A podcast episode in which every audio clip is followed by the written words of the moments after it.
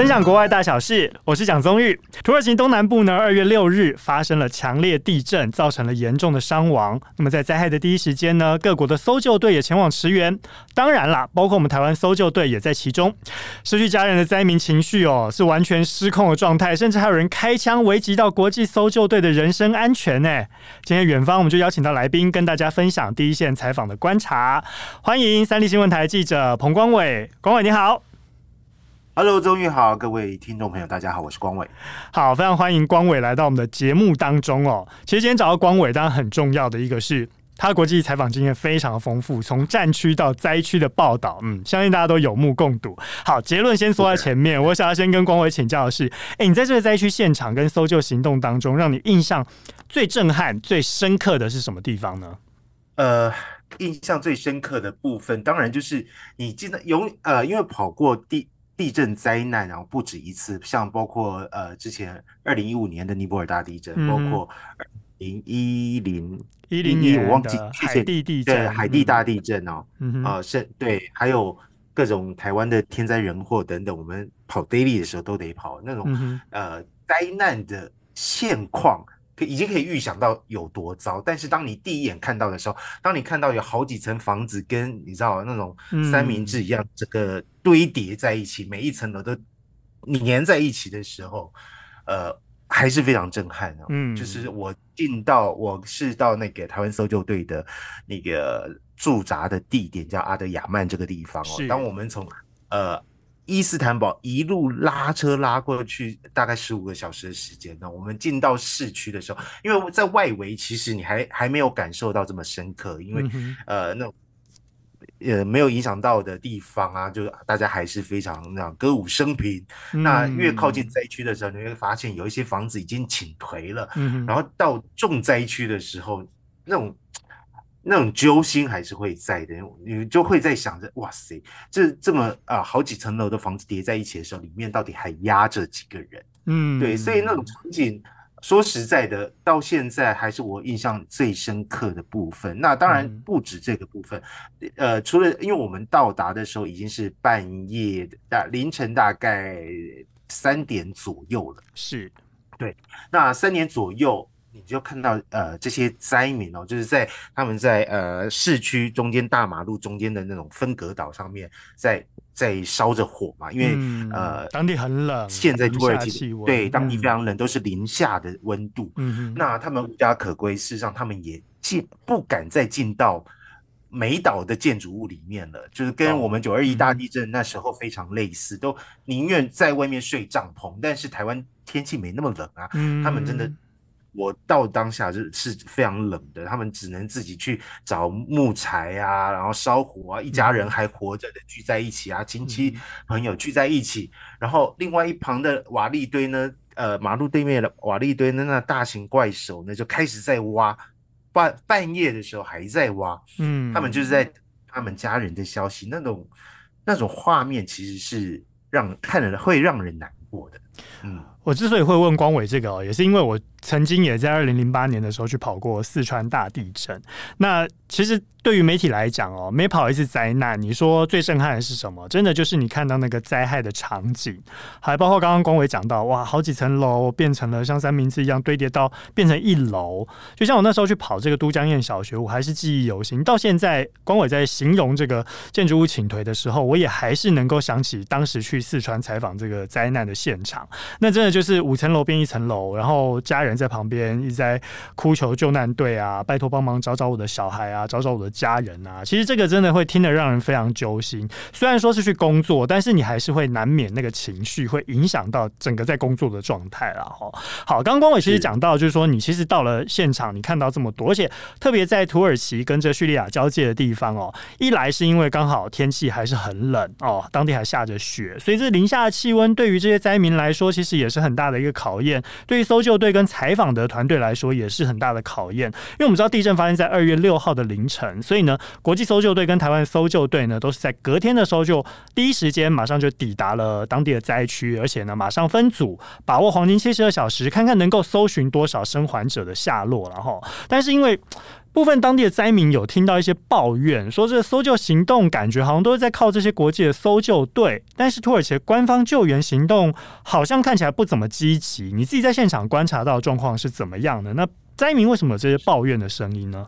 是，其实呃，我们在在很多重灾区的现场，其实呃，你会看到很多很多的那种搜救队的营队，那每一个国家的搜救队，他们有自己的帐篷。就散落在区的每一个角落，这样子。嗯哼，那你就会看到这些灾民呢，在各个帐篷里面穿梭。为什么？因为他们觉得搜救队有先进的，呃，国外来的搜救队有呃先进的仪器啊，嗯、然后有搜救犬啊，然后有呃人力，可能呃就是在专业搜救的专业上面，可能比当地人更好。所以呃，包括在台湾呢、啊，我们知道我们在台湾的搜救队是在第二天啊、呃，地震发生的第二天，其实就很快就赶到。好的，那在整个搜救过程里面，我们也救出了两名生还者。事实上，其实应该是三名啦。嗯、那等一下可以讲一下这个故事，故事哈。嗯、那呃，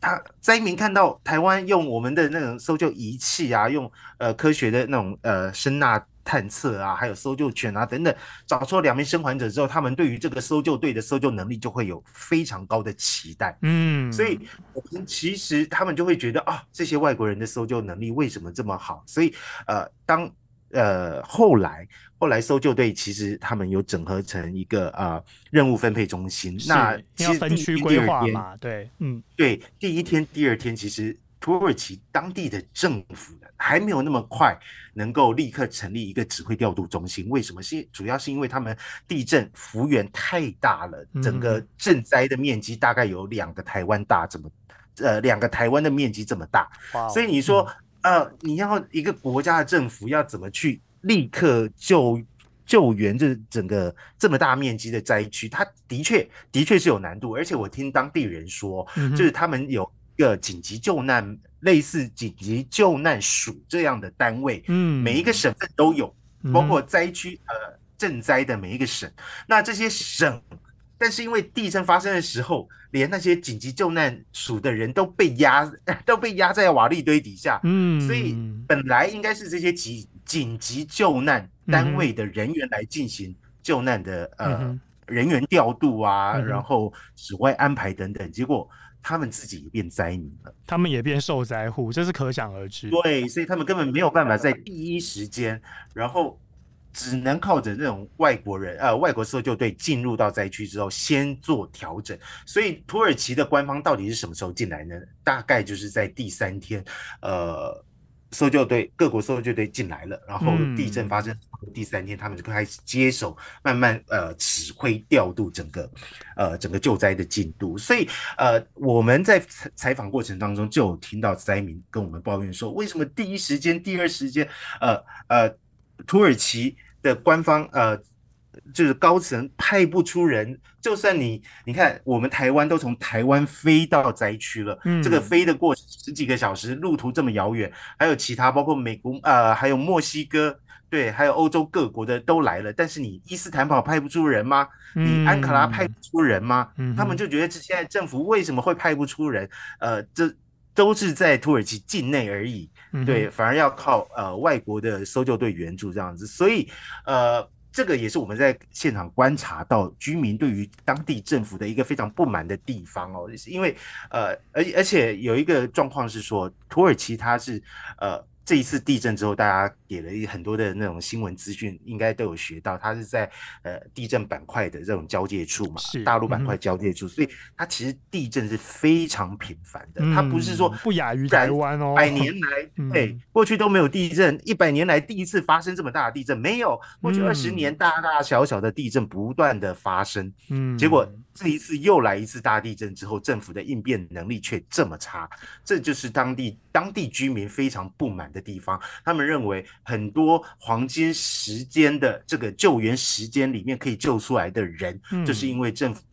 动作太慢，导致。就是很多人没有办法被救出来的。好，不过如果身为灾民呢，会有这样的质疑，我相信也是正常的。为什么？因为你万里之外的国际搜救队四面八方都来了，隔天都抵达了，但为什么反而你在千里之外的呃这伊斯坦堡也好，或者是最近的这安卡拉也好，诶，自己国内的搜救队为什么都还没到达，一直到第三天，这当然灾民会不满也是可想而知的了哈。不过在采访当中，你也有一些发现哦，就是说，哎，各国搜救队当然就像你刚刚说的啊，他准备了很多先进的科技装备啊，搜救犬啊，然后来去找这个还有生还者的踪迹，但是发现之后呢？呃，正常不是应该有各国这个去协调分区做搜寻的行动吗？那为什么在发现了这个生还者的踪迹之后，却有土耳其搜救队强制接手？哦，说这边开始他们来开挖来去救人，为什么会有这样的状况？这是大家的共识，还是说有其他原因呢？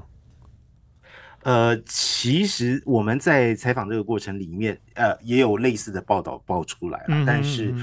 当报道呃。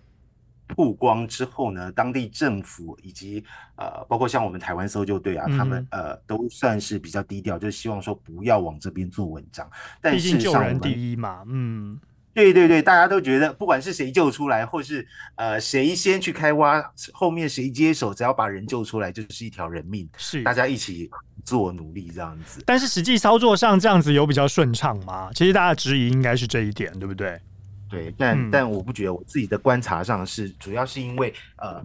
土耳其政府在第一时间没有办法好好的掌握整个呃搜救进度之后呢，嗯、哼哼他们开始面临到民众的压力了。OK，他们必须要对，要有所交代，他们必须要让民众看到，嗯、哎，我政府也是有在做事的，我们的搜救队其实也是可以救出人的。所以就是要我刚刚为什么说，呃，台湾搜救队最后呃。抬出来的时候，生还的是有两位，当然其中一位后来不幸，呃，送医急救之后还是过世了哈。Oh. 那但其实应该要有第三位的，因为我们有找到我们的搜救队有找到了生还者，而且在不断挖，mm hmm. 据说已经挖了将近十个小时，好几个小时之后，嗯、mm，hmm. 突然土耳其的搜救队就就过来跟他们说，哦，好，那你们。你们到这里就可以了，接下来我们就可以把人带出来了。嗯、那请台湾就可以到更需要他们的地方去救援，这样子。嗯、对，所以那当然，你知道，在人家的主场，你呃，我们的搜救队也不不可能说不行，一定要我自己把人挖出来这样子。嗯、那当然，人家主人都说他们要自己接手了，我们当然是非常尊重人家的整个指挥调度的过程嘛。是所以我们就是，啊，嗯、把这个过程啊。搜救队就把后来这这个罹难者的呃呃受受害者呃受难者的这个呃搜救部分交给了土耳其这边。嗯，嗯，不过确实没有错，因为最后嗯也是成为了罹难者，可以跟民众的交代啊，嗯、我可以把人救出来，嗯、但结果是什么？嗯，但结果这个人他们土耳其搜救队还是没办法把他带出来。懂对，嗯、那最后他们依照了把台湾搜救队叫回去说啊，这个我们哦。做到后来没办法救出来，你们还是来继续吧。对，哎，这也是有点可惜的地方，因为毕竟救人第一嘛。当然是说我们台湾搜救队也很辛苦啦，因为如果救援这个行动已经挖了大概十个多小时哦。如果说大家接替一下，换个手，呃，继续开挖，继续把人救出来，这当然是很好的结果。但当然事情是一体很多面，看大家怎么去解读了。对，当然啊。嗯、所以你说你这个人命到底牺牲的？值不值得这件事情，嗯、还是因为过度政治操作，然后导致你就是可以本来应该可以救出来的一个人命，就这样，因为你可能想要有一些交代啊，或是你想要有一些想法等等。嗯、那我们作为外外来者，不管其实不管是台湾队或是呃其他国家，都、嗯、都有类似的状况。你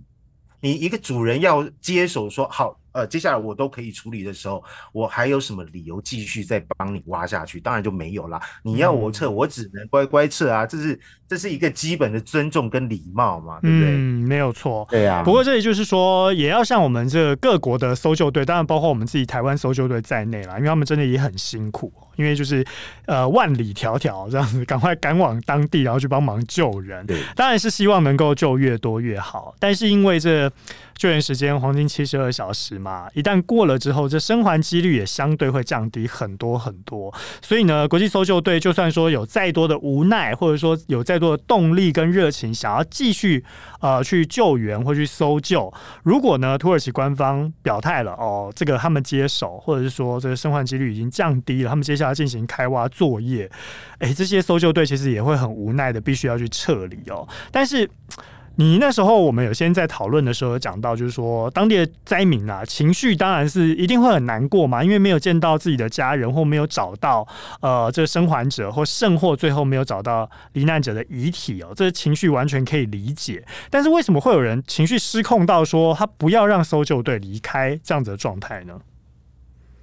呃，这我呃。不让搜救队离开，当然就是看到搜救队的救援能力。第一个是，这是非常重要的。他看到你已经救出生还者，嗯、代表说你可以救出其其他其他家庭的家人，那表示我的家人也可能还有希望那所以就会看到很多灾民，他其实是穿梭在各个搜救队的帐篷之间，他们会告诉你，呃。其实呃，每个搜救队都会有开放一个报案系统，懂？嗯、就是就是说啊，我听到我的瓦啊，我听到瓦砾堆哪边里面有很细微声音在，嗯、对对对对，好像在求救。所以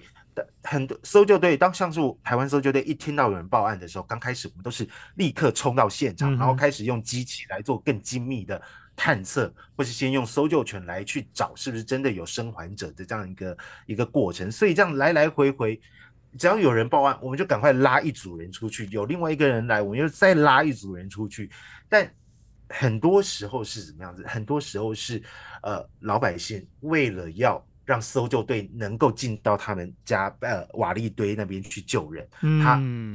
不是真的有听到声音。他就他也要说，我有听到声音，就是反正把你先骗过去再说。其实就是抱着最后的一线希望，然后去通报搜救队，希望你来帮忙找找我的家人。这个其实都是可以理解。当搜救队说没有，我我用各种仪器都测出来没有的时候，他不甘心，就是说不行，你别人都救出来了，为什么你没有把我的家人救出来？嗯，所以他就被就不愿意让搜救队离开，他就会叫你。你说你继续挖，你继续挖，一定可以挖得出来，一定可以挖到人。嗯、所以当他们搜救队，可是搜救队必须要分配他们的时间跟能力跟体力，嗯，调配，你懂吗？嗯、就是搜救，呃，这些搜救队员，你不可能随时随地都一直花非常长的时间待在这些瓦砾堆里面去帮他找人，在体力，而且天气又这么冷，体体力消耗速度是非常快的，嗯，所以。他们在某一某确定的，比如说用探测仪探测了三次，确定都没有回音之后，他们就非得撤不不可。所以我就听呃搜救队台湾搜救队的这些成员说，有些灾民看到他们非走不可的时候，甚至会朝他们丢保特瓶啊，丢一些呃小东西啊，就是要试图要攻击他们啊。其实他们也可以理解这些灾民的情绪，因为他们。搜救队来了，却没有办法哈把他们的家人带出来，那种情绪是非常煎熬的。嗯，那有些呃灾民情绪失控，更是因为搜救队到了，真的找到人，但就是找到一具尸体。那你知道这种找到尸体的这种状况，这整个就是完全崩溃，你连最后一丝希望都没有。嗯，对，所以呃我们在整个灾区采访的时候，在沿路上我们看到非常多人，呃，就是。抱在呃抱着哭在一团这样子，然后在整个安全岛上，你随时都可以看到很多黑色的尸那种尸袋，嗯哼，就一具一具的就放在安全岛上，然后一家人围坐在旁边，他们也不愿意。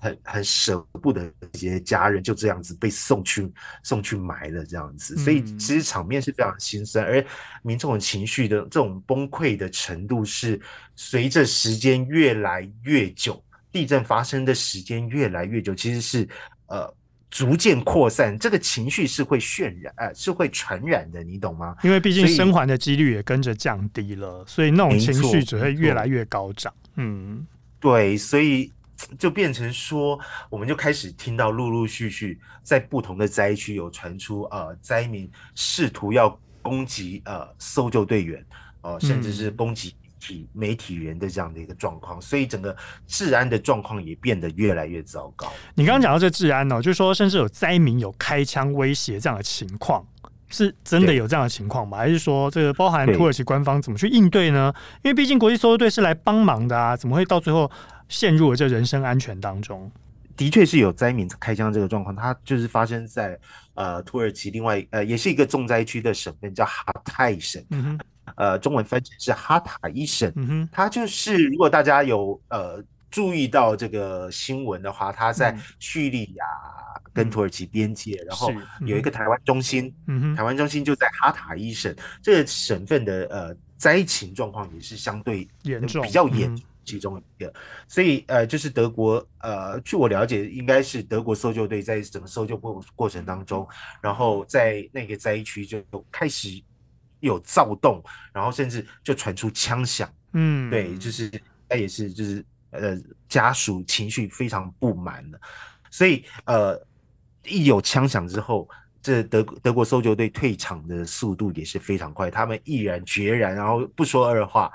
隔天就撤了。他们也没有要多留，因为他们觉得呃，整个灾区情况很有可能会失控。如果土耳其政府没有办法好好处理的话，对，所以呃，而且。当时已经过了好几天，也过了黄金搜救时期，呃，大家能做的也都做了。那土耳其政府也派出了大型机具到现场，嗯，所以我们呃后来到的时候，其实看到很多怪手啊、推土机啊，都已经开始在作业了。嗯，那你这些搜救搜救人员只能在小范围里面去作业的时候，它其实功效是不大的。嗯，所以与其呃继续留下来。然后又发生治安呃逐渐恶化的这种状况下，搜救很多国家搜救队就开始一一撤离，包括台湾的搜救队。嗯、那我自己在现场看到的是，当有这个攻击事件传出来的时候，呃呃，土耳其官方倒是很快的就派出军队军队，呃，加派军队到灾区，嗯、对灾区巡逻这个呃的状况啊，其实是蛮多。嗯、那不止。呃，不止在我们这个灾区啊，整个灾区都是一样的。当然啦，就是说，赵光伟这么说，国际搜救队的目的其实很单纯，就是我们希望能够把救出的生还者极大化嘛。但是你碰到这些灾民情绪高涨的时候，其实难免会受到一些呃影响。但是如果危及人身安全的时候，哎，这个土耳其官方就不得不出来。去处理这个治安的问题，但是你刚刚讲到这重灾区的部分，其实就是在土耳其跟叙利亚交界的地方哦。那么以土耳其境内来说，当地其实应该是以库德族人为主，那么还包括一些叙利亚的难民，算是比较多的比重。但相形之下，是不是在叙利亚的边界，他们的情势比较混乱的这些边境灾民，反而是更没有人去管他们的生死？呃，对啊，其实呢，如果有在关心土耳其。的都会知道，土耳其在政治有一有一批库德族人呢、哦，其实长期跟土耳其人本身的关系本来就不是很好。对，那现在发生地震的这些大部分地方都是呃以土呃库德族人呃居住的地方居多。那南部靠近叙利亚，又是呃叙利亚内战的时候，非常多叙利亚难民跨过边境逃到土耳其居住的这一带。嗯哼，呃，所以。呃，地震这个范围呢，住了大部分是库德族人跟叙利亚难民。嗯，那当然有一种呃阴谋论啦，阴谋论就是说，反正呃库德族人跟土耳其人不和，那在地震发生的第一时间，那土耳其政府怎么可能会会好好去救他们呢？哦、所以很多人就有一种阴阴谋论，就是说有这种传言出来，开始土耳其、嗯、对土耳其的政府没有太多作为。当然，一方面就是。反正我本来就不太管你们，然后那你们死伤也不关我的事情。那后来土耳其政府当然，因为今年是土耳其政呃的大选年，他们要重选呃选总统大选哦，所以但他又不能有不能没有作为，所以当整个国际救救援部队进驻之后，隔了几天，土耳其政府再接手接收成果，那土耳其政府也可以说，哎，你看我有做事情，然后我还是有去做。该做的是部分，对，那这都是阴谋论，这都只是传言而已啦。对，那这也是我们在现场看呃观察到有些部分民众呃在揣测啊，然后是在抱怨政府的部分。嗯，对，所以那当然实际上是不是这样子呢？我我们当然希望是不是啦，因为整个。嗯呃，不管是你是什么族人啊，然后你是哪里人，只要在这块土地上，政府其实都应该有做到他保护人民的这样的一个责任哦。嗯、所以，我们只呃相信土耳其政府也是很积极的想要抢救这些人的。对啊、嗯，好，不过其实可以理解啦，因为灾民从这个原本还有一线希望能够把家人救出来，到最后呃，希望的。这机会越来越渺茫，到最后失望，他难免会有一些宣泄情绪的出口，所以也有可能这一方面的言论，也就是他们在宣泄情绪的一个方式了哦。不过就像刚刚光伟跟我们提到，就是说土耳其其实位处在板块上，地震相当的频繁。那我们在这一次的很多的外电画面当中也看到，就是说，诶，类似像台湾九二一的历史经验，这一次的土耳其震灾也被发现了很多这个偷工减料、豆腐渣工程。你自己在现场看到的这个情况哦，包含你传给我的照片，我们看到真的是楼塌的塌，倒的倒，几乎很少这种做半倒的。那这个数量在当地非常的多，建商怎么样去被处置呢？哎，现在其实土耳，我刚刚有说过嘛，土耳其地震不是不是什么新鲜事哦，他们就是过去二十几年来。大大小小地震都不断，而且甚至他们也因因应地震有去呃征收地震税啊，然后在房子房子上面也有要求，应该要有防震什么东西呃措施啊，这种这种这种概念在，其实应该要有的，但你知道。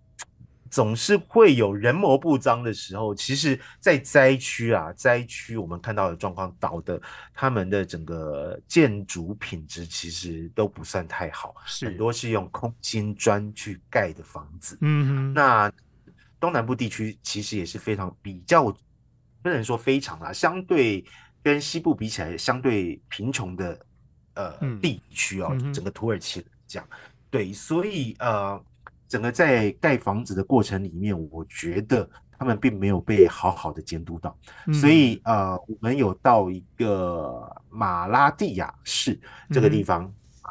马拉蒂亚，yes，啊，然后呃，那边是一个非常有规划的一个城市，有呃，一进去你就会跟阿德亚曼，我第一个。到的灾区，你就可以看到非常明显的差别，是一个有经过都市设计啊，然后都市规划，然后几乎都是新房子的这样的一个城市。嗯，但是呢，他们那种盖完刚盖完一年、两年的房子也是倒得乱七八糟。嗯，对。那有些建商就呃觉得。呃，民众就开始检讨啦，为什么我买的这房子一年一年两年而已，然后一个地震就倒成这样子，而且是不是半岛或是呃军裂而已，是整个全岛变成废墟这种状况。嗯，他们就认为这建筑呃建商有问题，所以开始呃情绪起来了嘛，就是要反制。那政府为了要安抚这些老百姓的情绪，其实他们也开始对建商开闸。呃，根据我自己呃在当地。还在当地的时候拿到的一个资料，就是有超过一百，他们好像锁定了超过一百三十个建商，嗯哼，呃，就是通气开闸，那就是要，因为他们房子都倒了嘛，你知道一百三十几个建商，你知道一个建商如果盖盖个几栋房子，那那个范围是非常大的，那是非常惊人的那种数量，那有些建商甚至想要逃跑，然后最后最后在机场被逮到哦，嗯、所以这种。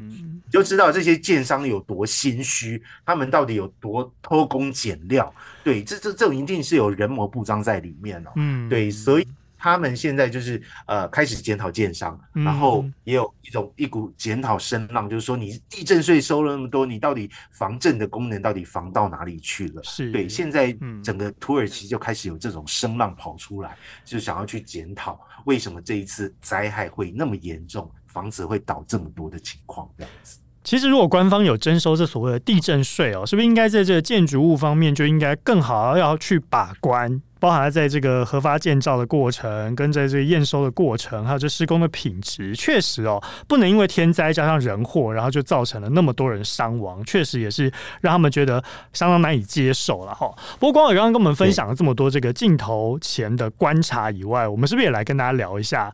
听众朋友们非常好奇这镜头后的故事哦，因为你刚刚其实讲到，我们如果从台湾过去，基本上搭飞机嘛，直接到伊斯坦堡。但是呢，从伊斯坦堡距离到重灾区东南部都还有上千公里远。这是采访之前的这个交通啊，还有采访当时的这个饮食跟翻译是怎么解决的呢？啊，哇，这个这个真的蛮累，这是我出过最硬的差之一哦。我我们抵达呃伊斯坦堡之后呢，就。也没休息，当天早上，嗯、呃，我们到伊斯坦堡是早上六点多嘛，然后呃，拿到车子呢，大概就是七八点左右，就开始一路开车开开开开十五个小时，嗯，到呃阿德亚曼，就是一千多的公里外的这个灾区。是委请司机还是自己开？哦，当然有司机啦。我们不知道路，怕让路程变得更长，那就很不划算。但是十五个小时也非常的久哎、欸，嗯，非常久啊。所以我们其实，在台湾之呃，在在。离开台湾之前就知道这个路程其实要拉车拉非常远，我们自己在台湾就带了干粮，嗯、所以我们也没有时间在当地采买，我们就是呃上跳上车之后，那就直接就开过去，开过去，那当然中间有停下来上个厕所啊，然后让司机。吃个东西没错，但我们主要的饮食就是还是靠自己带的干粮。那当然，我们到了台湾呃搜救队这边之后呢，他们有一些及时的一些食物可以提呃分享给我们了，我们也非常感谢搜救队啊。嗯、那翻译的部分，其实在这一次赈灾里面呢、啊，我刚刚说到，在一开始的时候，土耳其政府的作用其实是没有那么大的。嗯一呃，很多是靠第一个救救援是就是靠外国搜救队，第二个。翻译的部分，他们有很多人是组成这种志工自愿，嗯，对，志工队，然后他们愿意自愿呃自愿翻译的，然后呃就是只要有搜救队，国外搜救队进来的时候，他们就会有志工告诉他们说，哎，我是志工，我可以陪你们搜救队呃到灾区，我可以帮你们翻译等等。所以就像台湾搜救队，他在机场，他们在机场也遇到了两位呃土耳其当地的翻译，我觉得这非常是。这这就可以看到老百姓在一般基层老百姓跟政府这种心态是呃差非常多的，就老百姓。真的非常积极的想要帮助自己的同胞这样子。那我的翻译呢也是其中呃其中一个呃志愿者，对，那我自己很幸运就是联络到了一个呃就是协调呃各个志呃志愿者的这样的一个单位哦，所以他就问帮我询问了，那我就找到了我这个翻译，跟我一起从伊斯坦堡一路搭车搭到灾区这样子。但是到达灾区，其实采访工作还要在这个气温零度以下，然后到了夜间甚至更冷，这感觉真的是不容易耶。因为我们看到地震发生之后，其实各国都在募集这个物资赈灾，包含台台湾也不例外嘛。土耳其办事处当然也收到了好多东西，但是呢，搜救队比较早抵达。还发现说，哎，这个当地实在太冷了，御寒设备不足啦。白天救援，像你刚刚前面讲的，哇，体力消耗已经很大了，晚上就冷到夜不成眠，这怎么办呢？辗转有联系到慈济取得毛毯，听说是你帮忙来运送的。对，就是因为刚好我们要、嗯、要要到灾区灾区去嘛，那搜救队，其实我们搜救队因为是。他们也知道当地的气温是非常冷的，只是因为出发的时候，他们为了要求快速跟便捷啊，他们只是.呃在带的帐篷上面没有带到非常厚的帐篷。那我们看到搜搜救队帐篷其实是非常薄的，你睡在里面，你怎么可能睡得着？我就很怀疑为什么可以睡得着。这果然，他到现场之后，我呃看到很多搜救队，他他们成员哦，半夜两三点。呃，有值班的也好，没值班的也好，其实他们都睡不着，嗯、就是在呃帐篷外面，在营区里面啊，嗯、但小帐篷外面，他们就开始烤火，就是生火，木柴生火，就跟灾民一样，这几个人围成不同的圈呢，就是围着火这样烤取暖。嗯，所以我我刚抵达的时候，刚、嗯、好慈济也呃也有一批人到，嗯、那他们呃搜救队也是向外各个地方求援嘛，最后是呃。接触到慈济这一块，他们可以很快的送上一百三十几条毛毯。嗯、那慈济就说啊，我的车子刚好是大车，那能不能一起帮忙把毛毯送过去？那当然，我这是帮帮助台湾搜救队的事情，我们就连连连毛毯带带，就是整个从伊斯坦堡一路送到阿德亚曼给搜救队。那这个过程很不容易啦，对。那主要还是呃，慈济他们有办法取得一一下大量的这么大量的毛毯啊，让搜救队有足够的可以保暖的这这种物资才，可以让他们又再撑个几天啊，不然真的是非常难受，是真的。对啊，救援行动那么多天，然后又晚上又睡不了，白天又需要消耗体力，真的也是也要谢谢慈济哈，这个能够赶快帮忙到物资的需求。好，光伟，其实我知道你其实已经在国际采访走访了很多国家。我们前面讲到了这一零年到了海地地震，一五年到尼泊尔采访这百年大地震哦，然后后面还有陆陆续续很多的，呃，我们讲的从灾区到战区。你二零一七年还去过伊拉克报道这 ISIS 的议题哦，二零一九年除了去印度之外，你还到也门去报道当地的政变战乱啊，就造成了难民的饥荒啊。那一直到去年去了这阿富汗，报道了塔利班。这些年的采访哦，你自己觉得这个心理上要克服的这个挑战呢，大概是有什么样的差异？比如说在灾区，像地震这样子的受灾，到这个战区，你觉得这心理上有没有一些压力在？呃，一定都有的。其实不管是灾区还是战区，你每一次出门采访，你就是必须要承受压力。我们呃出国采访最怕不呃不确定因素，是你你，但是这种不确定因素你必须要放在心里，你要去接受各种呃很可能的及时变动。嗯，对，所以这个我们都在出发之前都要先做好心理准备。那呃战区跟灾区的。这种，这呃，我们到战区跟这种即时天灾的这种采访呢，最大的差别就是，我们我虽然去过呃叙利亚、叙利亚、呃阿富汗啊、伊拉克这些战区，但在去之前，我其实都有先做一些规划，我要去哪个城市，嗯、然后我要跟谁见面，跟啊、呃、我的路线要怎么走，其实啊、呃、我都已经规划的差不多有八成左右。我才会出发，嗯、但是计划永远赶不上变化啊。对，我出发之前，我也会找好 fixer。对，嗯、所谓的 fixer 就是在当地带我们的人，嗯、那他们一定是要非常有经验的，嗯、最好是有媒体工作经验的。嗯，那我也会跟他们反复讨论，来确保呃我的计划是可以持续进行的，嗯、可以让我的计划完成。但是这种即时灾难的这种采访报道呢，因为你讲的是时效性。你讲抢的是快跟呃现场画面，那很多时候你没办法先做很好的规划。就像我们从决定要出发到出发，也就一天而已。对，那是一天甚至有时候人人都没办法联络好的时候，你你的心里就会非常焦虑。就比如说我们去到现场，我们要采访谁呢？我不知道啊，就是我连呃搜救队我都还没联系上，那我能不能到现场呢？我不知道。我。这一次去采访，我唯一能够确定的就是，我找到一个人，一个管道，可以把我从呃呃伊斯坦堡带到阿德亚曼这个灾区，就是先抵达灾区以后，再做后续的打算了。对，没错。那这到灾区之后会发生什么事情？其实我不知道。最大的差别就在这边，嗯、我不知道我会拍到什么，跟我可以采访到什么。那当然，因为我们之前过去都有经验啊，包括在。像啊，尼泊尔的大地震，我们也是第一发生隔天就飞。我们先到现场说，嗯、这个就是靠你的经验，就是现场你要找谁，你要找哪些难民，跟你要拍哪些画面，就得只能靠过去经验的累积。嗯、对，是那幸好、嗯、对这一次呃，因为有一些采访经验，所以我知道要怎么去操作，但。这次的天气真的是冷到，是我采访过程里面最冷、最冷、最冷的一次，而且我前四天都没在洗澡的，你知道吗？就是这也是打破我没洗澡最多天的记录。所以这样子是几乎全程印象深刻，待了好多天在灾区都没有洗澡，然后一直到回到伊斯坦堡才有的洗这样子。呃，也不是回到伊斯坦堡，我们就是要进到另外。其他灾区之后，那有些灾区它离呃呃小市区，就是没有受灾这么严重的地方，呃比较近，嗯、还有旅馆可以住的时候，嗯、我们就会去住到旅馆去。那时候就会有有一些水，热水可以洗澡。但是在阿德亚曼这个几乎整座城市都被震烂了，我没有看到任何一家店有在开的，对，嗯、所有。都是废墟这样子，所以我们就没办法洗澡，也没办法买东西，就只能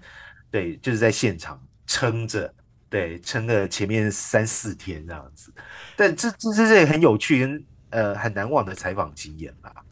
好，其实听光伟这样讲，让我想起来那时候我零八年去这四川大地震的采访一样哦。其实真的你在灾区，你设想再多，到了现场你都不一定能够依照你原本设想的方向去做，只能够到了现场再做应变。甚至说地震灾区或者是水灾灾区有太多的呃不可控因素，或者是你没有办法预期的现场，所以真的是到了当地以后哦，你只能够看着办。但是，相较于灾区的没有办法预先规划，但是你前面刚刚讲到一些，你去一些战区哦，其实都已经有事先规划好，你所以大概规划了八成左右，你才会出发。但是到了战区，这个生命危险跟灾区的状况是完全不一样。有没有碰过这生死交关的时刻呢？你是指战区还是灾区？在战区的部分，嗯，呃。在战区有啦，还是有有有一些时候是，就比如说我们在伊拉克那一次，嗯哼，呃，我们。到最前线去，我们跟着跟着部队跑的时候，嗯哼，你那你就听着那些子弹声跟环绕音响一样嘛，就是在你周边，在你耳朵，你是真实发生，不是环绕音响。对，有些有些是枪声，有些是比较远的炮声，然后、嗯、你知道就是此起彼落。那呃，最惊险就是我们在顶楼拍呃狙击手的时候，然后有毒气。嗯毒气呃飘过来，然后不过幸好是因为指挥官当地的指挥官很快发现，立刻把我们带离现场，所以你没有闻到太多毒气，但是你还是闻到一些刺鼻味进去之后，嗯，那种那种感觉你就就是当下指挥官官叫你赶快走的时候，我以为是子弹打过来，那我当然没想那么多，我只能听从他的指示，就往往。屋内跑，我那时候在想说，完蛋了，会不会整栋房都被炸掉这样子？嗯，对。后来才知道是毒气的时候，呃，有稍稍松一口气，因为我们立刻离开现场，所以没有闻到太多毒气。但你你你知道那种刺鼻味大概是什么样子？所以那种心理压力是非常大。我自己离开那一个战场之后，我当天回到旅馆，我就是发了，就立刻发高烧，那种整个情绪紧绷到呃，整个身体立刻出现反应。对，我就我就跟我的摄影讲说，我我我如果过不了这一关，你要把我带回家。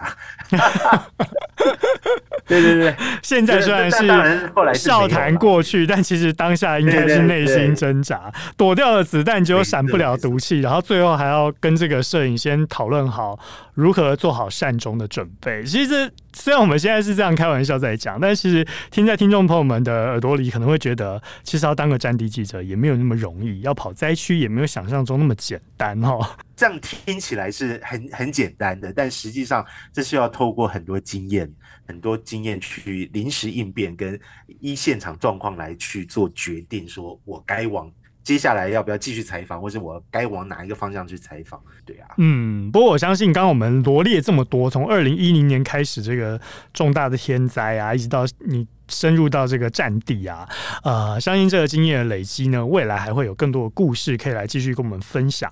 今天也非常谢谢光伟来到我们的节目当中。谢谢远方到这边就先告一段落喽，谢谢大家收听，也谢谢光伟，我们下次再见，谢谢，拜拜，拜拜。精彩的报道，请搜寻 VIP 大 U 点 com 联合报数位版，邀请您订阅支持。